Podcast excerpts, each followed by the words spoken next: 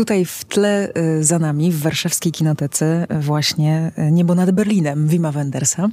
Y, a ja zaprosiłam gościa specjalnego tej projekcji na rozmowę do podcastu Score and the City, do podcastu o muzyce filmowej. Chociaż rozmowa będzie dotyczyć reżysera, to jednak wydaje mi się jednego z najważniejszych europejskich reżyserów właśnie dla przepraszam za wyrażenie, spojrzenia na muzykę, usłyszenia muzyki mm, w filmie. Ewa Fiuk jest ze mną, filmoznawczyni, Polska Akademia e, Nauk. Jeszcze coś mogę dodać, żeby, się, żeby cię przedstawić e, lepiej, no poza tym, że jesteś specjalistką od kina europejskiego, kina niemieckiego. Bardzo dziękuję, Magda. Bardzo mi miło, że możemy porozmawiać. I tak jak powiedziałaś, jeden z najważniejszych reżyserów, a na pewno dla pewnego pokolenia, takiego pokolenia, które mm, równolatków y, swoich, czyli pokolenia urodzonego gdzieś powiedzmy pod koniec lat 40. czy w 50. Jak pamiętam mojego tata opowiadającego o filmach Wendersa właśnie z zachwytem to, to przede wszystkim dla tego pokolenia i y, dlatego też byłam zachwycona tym, że wśród publiczności naszej było bardzo dużo młodych, młodych ludzi. ludzi. Wim Wenders, Mistrz Kina Drogi. Taki jest y, y, tytuł przeglądu, który trwa właśnie teraz, kiedy ten odcinek premierowo się pokazuje w 43 polskich y, kinach, y, w trzech warszawskich, w Kinotece w Muranowie i w kinie Elektronik, y, ale naprawdę no, na tej mapie jest całkiem sporo. Mistrz Kina Drogi, jak tutaj sobie myślałam, czytałam, to, to pomyślałam sobie właśnie o tym, czy Wenders jest klasykiem, czy Wenders jest reżyserem kina współczesnego. Myśmy się nad tym nawet zastanawiały też mm, przed dzisiejszym pokazem, no bo z jednej strony reżyser takich hitów, przepraszam, jak, jak Paryż, Teksas, jak Niebo nad Berlinem, e, a z, czy jak Buena Vista Social Club, żeby już tak uderzyć e, muzycznie.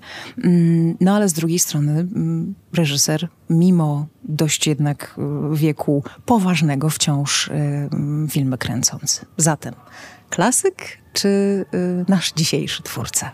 I klasyk, i twórca współczesny. Wydaje mi się, że jedno drugiego nie musi wykluczać. Klasyk, dlatego że mm, jego największe sukcesy artystyczne, y, te sukcesy, które odnosił w Cannes przede wszystkim i zachwyt, który wzbudzał też za oceanem. To są lata, to się zaczęło w latach 70., niebo nad Berlinem to jest ten pik. I później z wielu powodów te filmy były często bardzo hermetyczne, czy one stopniowo stawały się dosyć hermetyczne dla takiego kinomana, zwykłego odbiorcy, nie filmoznawcy, nie krytyka to powiedziałabym, że dlatego klasyk, ale twórca współczesny, ponieważ realizujący filmy w technologii 3D, Pina i Anselm, prawda, i to jest współczesne narzędzie z gruntu, twórca, który właściwie dopiero w XXI wieku, czy na przełomie Buena Vista Social Club został zrealizowany nominacja do Oscara e, i później dwie kolejne zdobył również jeżeli dobrze pamiętam, już właśnie w XXI wieku, jeżeli uznamy Oscary za taką emanację tego, co się dzieje w kinie i co to takie od, od, odbicie rzeczywiście od tego, co ważne i tak, słynne. Co pokazuje, y, gdzie, gdzie bije ten puls kina światowego, no to, to trzy nominacje do Oscarów za wszystkie za filmy dokumentalne i wszystkie za filmy o artystach, to jest właśnie już, to są czasy współczesne. To nie są te lata 70. Mm, czy 80. Zanim cię tutaj za chwilę jeszcze zapytam o wątki muzyczne, muszę cię poprosić, czy mogłabyś e, przeczytać na potrzeby podcastu to, co przeczytałaś tak pięknie, e, robiąc tutaj wprowadzenie do nieba nad Berlinem, czyli te słowa, które Wenders powiedział o relacji z miastem. No bo pod tytuł e, przeglądu Mistrz Kina Drogi, ja zresztą mam tak samo. Uważam, że miasto, z miastem się można przyjaźnić, nawet miasto pokochać i być w takiej relacji bardzo długo. Każde miasto ma swoją energię. E, no i miasto wreszcie też ma swoją, swoją muzykę. Otóż Wenders opowiadał tak. Uwielbiam miasta. Do miast zbliżamy się jak do ludzi. Mogą być urokliwe albo odpychające. W każdym moim filmie miasto staje się dodatkowym bohaterem, odtwórcą jednej z głównych ról i to w stopniu znacznie większym niż krajobraz. A nawiązując do relacji miasta i filmu, mówił. Film jest kwintesencją kultury miejskiej, która powstała pod koniec XIX wieku. Kino i miasta rosły i rozwijały się równocześnie. Kino jest lustrem wiernie odbijającym obraz miast XX wieku i ludzi w nich żyjących. Pomyślałam sobie, że nie można być takim mm, czułym obserwatorem miasta, jeśli nie jest się w ogóle czułym na bodźce i jeśli się nie umie słuchać, poza tym, że się umie też patrzeć.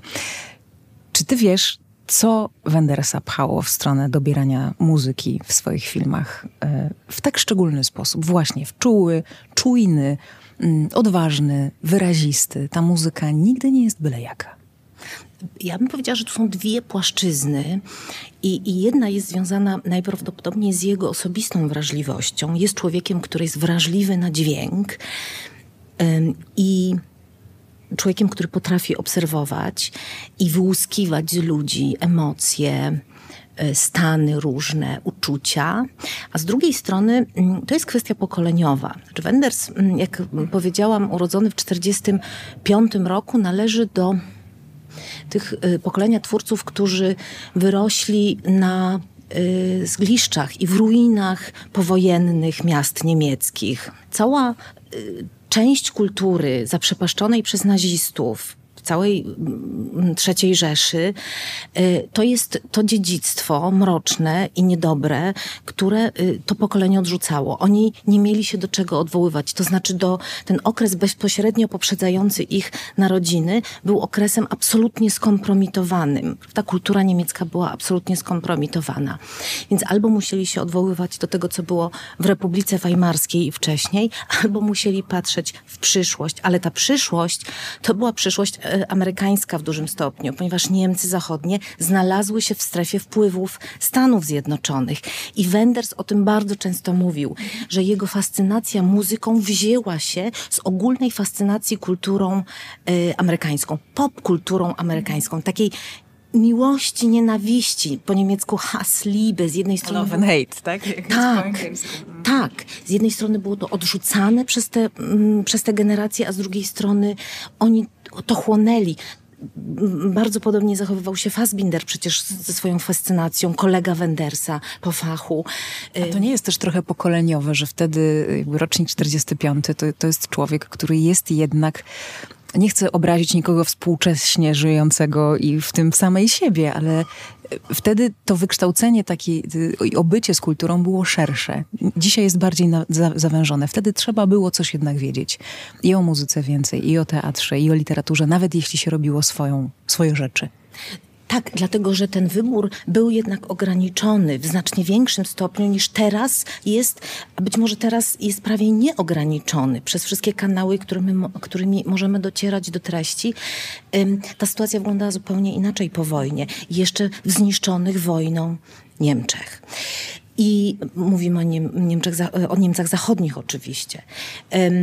I, I ta kwestia pokoleniowa wybrzmiała bardzo mocno w jednym z jego filmów e, z biegiem czasu, film z połowy lat 70. Tam jest dwóch bohaterów.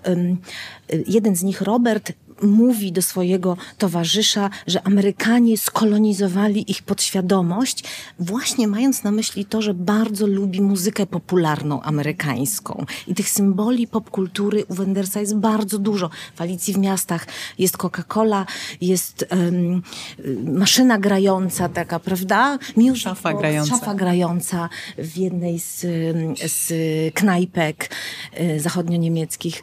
Y, więc ja bym to odnios, odnosiła mocno do tego właśnie. Mhm. Tak, rzeczywiście. A jaki jest twoim zdaniem najbardziej przełomowy dla muzyki film Wendersa? Intuicyjnie mówię Lisbon Story, bo tam chodzi o piękną muzykę portugalską. Tam w ogóle chodzi o muzykę. Tak, to jest pocztówka z muzyką, muzyczna pocztówka. E, tak, Madre Deus, prawda? Tak, zespół, który... Tak. Wenders to jest właśnie ten reżyser, który ma taką niebywałą umiejętność wykorzystania muzyki istniejącej też w swoich filmach i przez to robi ją dużo bardziej znaną niż ona stałaby się. Myślę, że Madredeus nie byłby tak znany zespół, gdyby nie Lisbon Story. Podobnie zresztą było z tym kubańskim Son, które wybrzmiewa w Buena Vista. I które dzięki przede wszystkim Rajowi Kuderowi, które przy, który to przywrócił właśnie ten nurt muzyczny, czy ten styl muzyczny do świadomości świata, y, zaistniał ponownie, ale oczywiście Wenders spopularyzował go na, na innym poziomie, już na tym poziomie filmowym. Mamy też y, Paryż, Teksas, film, który, który, gdzie właściwie widzowie jakby zawsze mówią o tym, o tym kontekście takim muzycznym też, że, że film się pamięta, jeśli się film pamięta poprzez atmosferę, to u Wendersa jest to bardzo mocno związane z tym, co słychać, a przecież to jest reżyser tak wizualny, nieprawdopodobnie uzdolniony, więc to też jest niesamowite połączenie. Tak, i być może jest to y, jedna z tych rzeczy, które świadczą o jego wielkim talencie. To znaczy o tym, że potrafi po mistrzowsku operować obrazem i że widz nie zdaje sobie sprawy z tego, kiedy jest uwodzony dźwiękiem, bo ja muszę powiedzieć, że moja ym, recepcja filmów Wendersa i, i cała przygoda z jego jakże bogatą twórczością, to jednak była z reguły koncentracja na tym, co widoczne, na warstwie wizualnej. I wielokrotnie czytałam i słyszałam i rozmawiałam z ludźmi na temat muzyki i dźwięku w jego filmach, ale do mnie docierały przede wszystkim obrazy i zastanawiałam się dlaczego. Ponieważ on wydaje mi się, że dlatego, że w doskonały sposób potrafi przemycić dźwięk na takich rejestrach, które są gdzieś podprogowo wręcz, że ten dźwięk się idealnie wtapia w obraz, albo odwrotnie. Być może ten obraz tak idealnie wtapia się w dźwięk, że widzimy coś, e, jak, jakiś konglomerat tego, tych, tych dwóch elementów. Widzimy, właśnie dlatego mówię, tak. widzimy. Ale ja też bardzo często używam czasownika widzimy, mówiąc o muzyce, więc jest to w tym podcaście to się właściwie cały czas y, zdarza. Mm, to otwarcie w kinotece w momencie, w którym my y, rozmawiamy, przegląd się zaczyna. Do 15 grudnia będzie, będzie w, tak jak już mówiłam, w ponad 40 kinach w Polsce. Mm, mieliśmy tutaj e, na widowni bardzo dużo bardzo młodych osób. E, gro z nich podniosło ręce, jak zapytaliśmy, czy ktoś będzie dzisiaj Niebo nad Berlinem oglądał po raz, po raz pierwszy. Co twoim zdaniem może młodych ludzi, też otwartych właśnie na doznania e, muzyczne, trochę wychowanych na innej muzyce filmowej, co ich może mm, zainteresować, zafascynować w kinie Wima Wendersa? Jeżeli chodzi o mm, warstwę muzyczną, to y, niezwykła swoboda, z jaką Wenders wykorzystuje y, już stare, klasyczne utwory popularnej muzyki amerykańskiej w swoich filmach. Jeżeli chodzi o taką ogólną wymowę filmów, to wydaje mi się, że umiejętność obserwacji świata, taka szczerość w opowiadaniu o konfliktach wewnętrznych, o bardzo bolesnych y, konfliktach rodzinnych, które znane są bardzo wielu ludziom, ponieważ są bardzo uniwersalne. o takich nieoczywistych relacjach damsko-męskich, ponieważ te relacje u Wendersa są trudne i są takie niepełne, a czasem nawet puste. I to jest bardzo ciekawe, ponieważ my jesteśmy przyzwyczajeni do takiego trybu często filmowego, w którym się opowiada mocno. Ja nie mówię o komediach romantycznych, o, może o troszkę bardziej poważnej twórczości, ale kładzie się nacisk na to. Mm, z jaką intensywnością kobieta i mężczyzna, jeżeli to jest związek heteroseksualny, wymieniają się wrażeniami, emocjami, uczuciami. Tymczasem u Wendersa wygląda to zupełnie inaczej i może to być dość zaskakujące. Z ciekawej strony e, nas tutaj zachęcasz do tego, żeby Wendersa sobie przypomnieć albo, e, albo odkryć na nowo.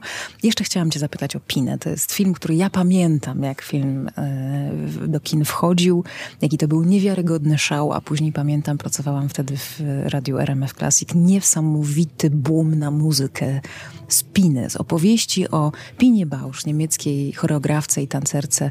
Tak się mówi dzisiaj pięknie, twórczyni czegoś, co nazywamy teatrem tańca, ale to jest e, forma, która mnie też jakby ujęła i już ta, ta miłość trwa długie lata. Wyjątkowo piękna forma sztuki. Mm, film muzyczny, a jakże? E, czy to był film w pewnym sensie rewolucyjny, nie tylko ze względu na technikę kręcenia? Y, tak. I również y, dlatego, że ten film jest bardzo szczery i ten film jest y, niezwykle skrupulatny w obserwacji. To znaczy Wenders jako jego twórca był niezwykle skrupulatny w obserwacji i umiejętnie obnażał bardzo trudne też y, momentami mechanizmy, trudne w przeżywaniu mechanizmy, które rządzą tym światem. E, ludzi, którzy mają wybitny talent, e, a jednocześnie mają też swoje słabości.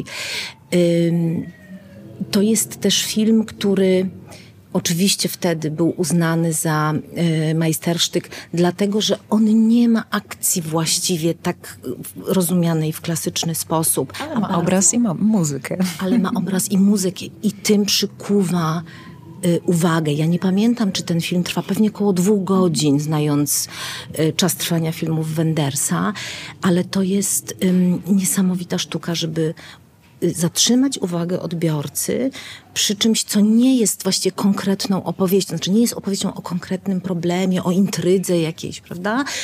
Y, tylko pokazuje talent i walkę ze sobą tych ludzi, z ograniczeniami ciała, psychiki.